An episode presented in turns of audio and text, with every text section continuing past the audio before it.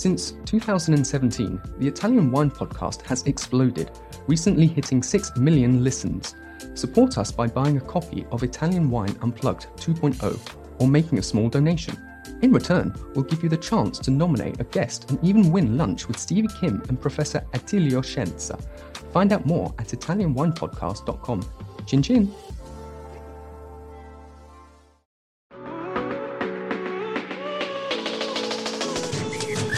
Welcome to The Next Generation. I'm Victoria Cece. Join me as we chat with young Italian wine people shaking up the wine scene. We're going to geek out on a grape or grape fam, then hear about all the wild wine things our guests have been up to, from vineyard experiments to their favorite wine bars. Hello, welcome back to another episode of The Next Generation.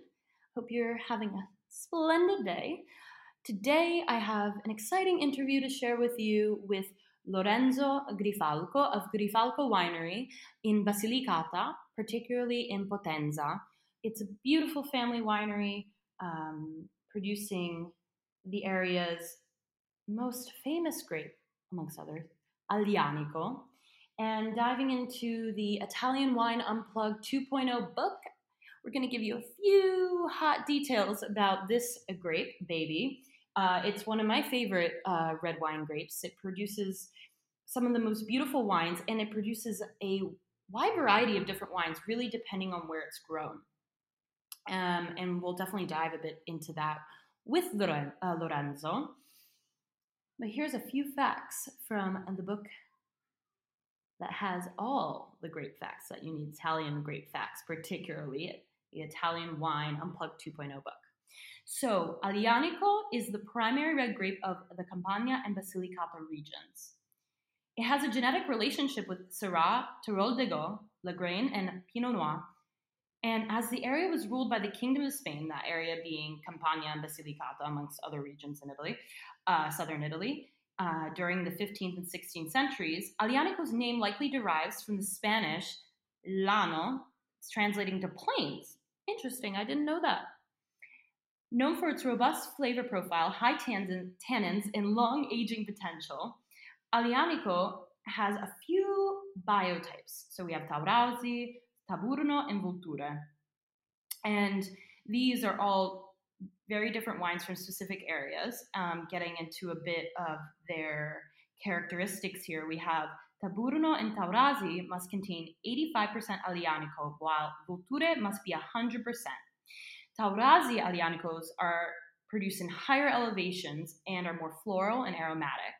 Um, the soil is calcareous and presents a finer, more delicate linear style. Um, Taurasi is in the Irpinia region in Campania. Um, highly recommend visiting there. It is a gorgeous, gorgeous place. Um, you can drive there from the famous Amalfi coast. You know, diversify your trip and get some fresh air because it can get hot in the summer when you're going to those parts of Italy. Moving on, uh, the aging requirements for Taurasi wines are a minimum of three years, including one in, year in barrel, and Reserva must age for four years, including 18 months in barrel. Now, moving to Taburno, Taburno is an area on a limestone massif, so a little different than Taurasi. It's an extension of the Apennine range with no volcanic influence. It is rainier and cooler, and these wines have pronounced acidity. Aging requirements are three years in barrel, while, Reserva is three years, including 12 months in bottle. Finally, moving to the Vulture region, which is located on a, an extinct volcano. That's pretty pretty wild, which has been inactive for 170,000 years. Wow. Its ridges and peaks resemble a, a vulture, explaining the name. I almost wanted to say vulture and volture in the in the Italian pronunciation, but uh, caught myself there. Uh, Vulture is a stratovolcano, and the soil is a mix of clay and volcanic tuff.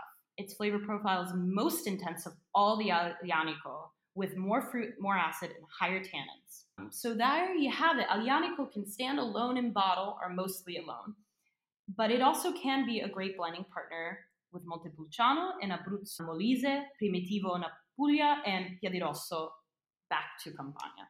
So a little bit about uh, Aglianico wines there. So let's dive into our interview with the wonderful, wonderful Lorenzo Grifalco. All right, we are at Vinitaly and we are here with Lorenzo of Grifalco. Ciao. Ciao. tutti How's it going? Well, very well. I'm quite happy. Still in Italy, so I'm very busy. Uh, lots of people, crowdy, so it's fun. And uh, I prefer to be in the cellar, of course, but you have to sell the wine, so you have to be here. Gotta pick and choose your battles. We all do. So, you were just telling me that, so you're based in Basilicata, but you are not from Basilicata. No, no. So, tell us a little bit about your story. I grew up in Montepulciano, Nobile, which is the really nice place to grow up when you're young. And my family had a winery there, and they sold the winery back in 2002. And my father decided he wanted to keep making wine because it was love of his life. And he decided to start again in Basilicata. It was a place that reminded him uh, of Tuscany back when he got there. Got there in the beginning of the 80s. So he moved to Basilicata at the beginning of 2000, and actually the first vintage was 2004, and he was in love with Aglianico since uh, the beginning, and he decided that he wanted to make just Aglianico. He went there many times looking for places to see and looking for good vineyards and good places, and he found uh, Venosa, the city where the wineries is right now, and bought many different vineyards around many different villages, four of, four of them. And I studied enology school at university in uh, Piedmont and followed the route of my father, making the wines.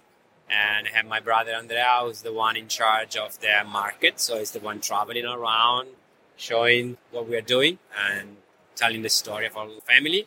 And you know, we've done pretty well since the beginning, so we're quite happy.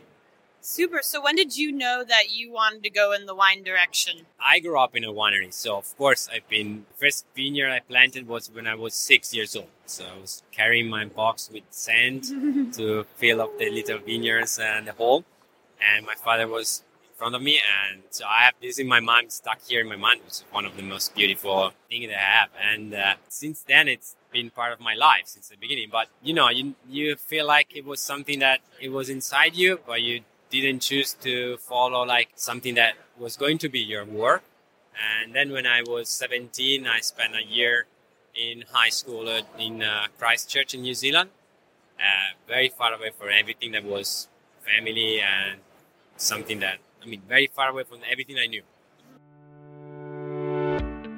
Wine to Wine Business Forum.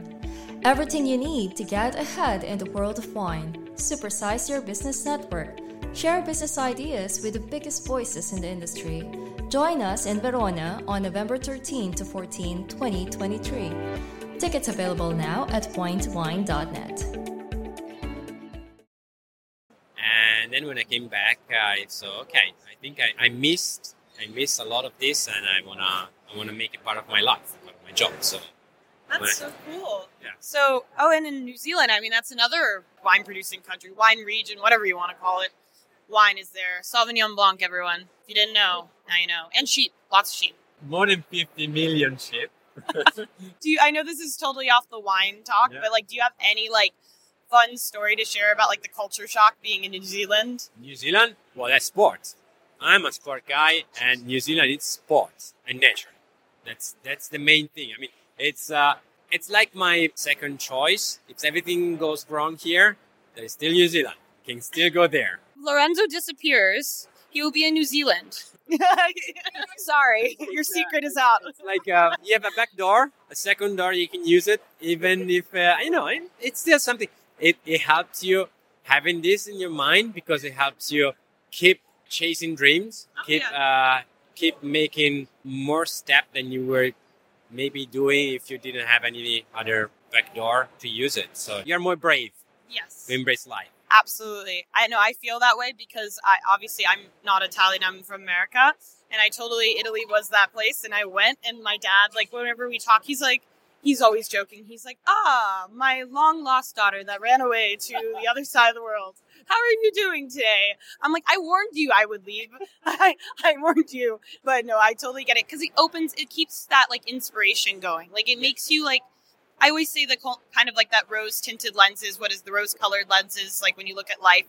And it's more shiny when you have that place in your mind. You're like, okay, everything's a little shinier. Yes. You can do it. Super cool. So, for the wine's sake, Yes. we could talk about New Zealand too. We'll get back to that. Let's talk about Basilicata because now there's definitely some attention around Basilicata over the years we've seen, but it's still again a region that's very much It's there, getting, getting. We're always there. We're trying to move and get bigger. I think Basilicata, especially Vulture, uh, everybody that is in the wine business know about Aglianico and Vulture. We need to get to the next step, so to go to the crowd, to all the people, the public. Vulture is an amazing place. It's uh, pure. It's an old agriculture, very pure. What's amazing about Vulture is that there is ama- this incredible terroir blended with this amazing wine, which is Aglianico, amazing grape, which is the best red grape you can find in South of Italy. Uh, it's probably the same. It's comparable to what it is uh, Sangiovese for the center of Italy and Nebbiolo for the north. Vulture is one of the best places where you can grow Aglianico. It's a volcano, an ancient volcano. Has been uh, working and erupting for more than 500,000 years, and it has been working the geological way, all the soil, many different ways. So you have, for example, we own different parcel in different village, and we harvest and fermenting and aging for the first year all separately because we know that they will give us something different. And my work is to express this different in the best way and then blend it with all the parcel to make my wines. We produce four labels and two blend of all the vineyards we own. One, the first one, which is the Agricos, which is the brand for a gentle and easy Aglianico. It's an interpretation to show what it can be a Aglianico for the people. And then the Grifalco, which is the flag name of the wineries, which is the classical Aglianico. What really is Aglianico. More open, more long in the mouth. And then we work with these single vineyards, the oldest we own, one in the village of Maschito, one in the village of Gines. That's why we call it Dagines and Damaschito. And this is more like a Piedmont style of what I learned in Piedmont and what I have I learned in university and from many friends I made there. And it's a long maceration, more than 60, 90 days in skin contact, and then 20, 22 months in big oak and a year in bottle. Same works in for the cellar for Maschito, same work for the cellar in the cellar for the Ginestra. Exactly the same, the same vintage, and we show it always together because we want to show different terroir. Absolutely. I, I love I love the versatility of the wines. And I, I want to go back to the one, the Aglianico for the people, Yes. Because a big part of wine, as we know it, it's it's the community and the culture that's around it. Something that I find like that's still, of course, we have like Matera was named as like you know the capital and whatever, but like Basilicata is a region, and then going into Vulture, taking this wine as an example. What is like that that wine culture, that food culture in your area? It's um for the people there, Aglianico is the only grape. There is nothing else. All the old people owns little piece of vineyards. They make their own wine and they drink it on the table, lunch and dinner. Always, they bring it with them in this uh, in the vineyards to work and then have a drink under a peach tree or apple tree or you know it's it's still it's an old agriculture. That's what it is. And Aglianico has been there since the beginning, since ever and for them it's the flag the only wine they can drink and it's something that's part of their culture. They use it for everything. It's something that i learned when i came there. For example they never planted anything else like merlot cabernet that which is everywhere in italy many places. No no way. Hmm. Only they stuck with the stick with the Aglianico and that's it. It's amazing the Vulture because it's an Aglianico that can be so elegant that I can, doesn't have any comparison to other places in Italy. No, exactly, and it's so reminiscent of the area, right? It's like the, it's these time capsules in Basilicata, Yes. and it's what makes it so special and so much. And I want to talk about this because you know, young people in the wine world they they like to travel, but sometimes they feel like they don't know certain areas. And Basilicata has always been that kind of place. It's right by a lot of famous places. Doesn't take long to get to. Split. Yes, I know. I know where it splits because I went to. Well, I was still in Campania, but it was I was in like in the it's the province of Salerno, but like in the mountains. Like I was, I think like I don't know, twenty kilometers from uh, Potenza. Yeah. So I was like, wait, and then they were like, no, no, no, we're still in Campania. I'm like, but this is so beautiful and crazy. I was like, where am I? But um, yeah, no, I, I want to take that opportunity to talk about that to encourage people. But I to, to put a fun little spin on it though. How about we do this? If someone was to come visit you, can like let's say like a weekend or something, can you give a little itinerary? Um, for uh, historical people, you have to go to, except Matera, of course, but you have to go to see Melfi and uh, uh, Archaeological Museum, which is amazing, really amazing, the city, and all the castle around. I mean, Castle of Melfi, Venosa. You need to know Federico II was the owner, the ruler of the south, and loves this area. He loved this place. And he spent many times looking around, hunting, and he wrote a book about falconry, uh, which actually is one of the first botanic example in all the world history. He drew every single plant, flower that he could find in the area, and you can still find it walking around. So it's an amazing example of uh, pure nature that's been stuck since the beginning. Oh my gosh, that's amazing! And so that's see, that's the beauty is like being able to actually like explore and have. Oh God, I've been in the city too long. I'm like now just saying it just the smells. Orazio was born in Venosa, so there is all the. I know it's one of the most famous poem in, in this history of Roman history. Yes. So you can you go there and it's everywhere. Did you feel like reborn again when you were in Basilicata a little Um, I'm happy because it's like uh, uh, I rest there. I mean, it's like my it's a peaceful place. I work, I get outside in the evening. Uh, the, one of the most beautiful things about Basilicata is the light. It's one of the most beautiful light you can ever found. So sunset, even for photographer, it's really important, famous for it. And so you just you just watch there and say, okay, I'm, I'm happy. It's fun. I'm happy. Basilicata equals happiness. yes. With Aglianico in mano. Always. Amazing. Well, grazie so much, Lorenzo. Is there anything else you'd like to share? I don't know. Drink Vulture, of course. Drink today. I'm with you. It's delicious, and you should try the Grifalco wines if you haven't already. And more importantly, go to Basilicata. Skip the Amalfi coast. Bye. Take the other highway. As always, a big grazie for hanging out with me today. Remember, you can catch me every Sunday on the Italian Wine Podcast, available anywhere you can get your pods.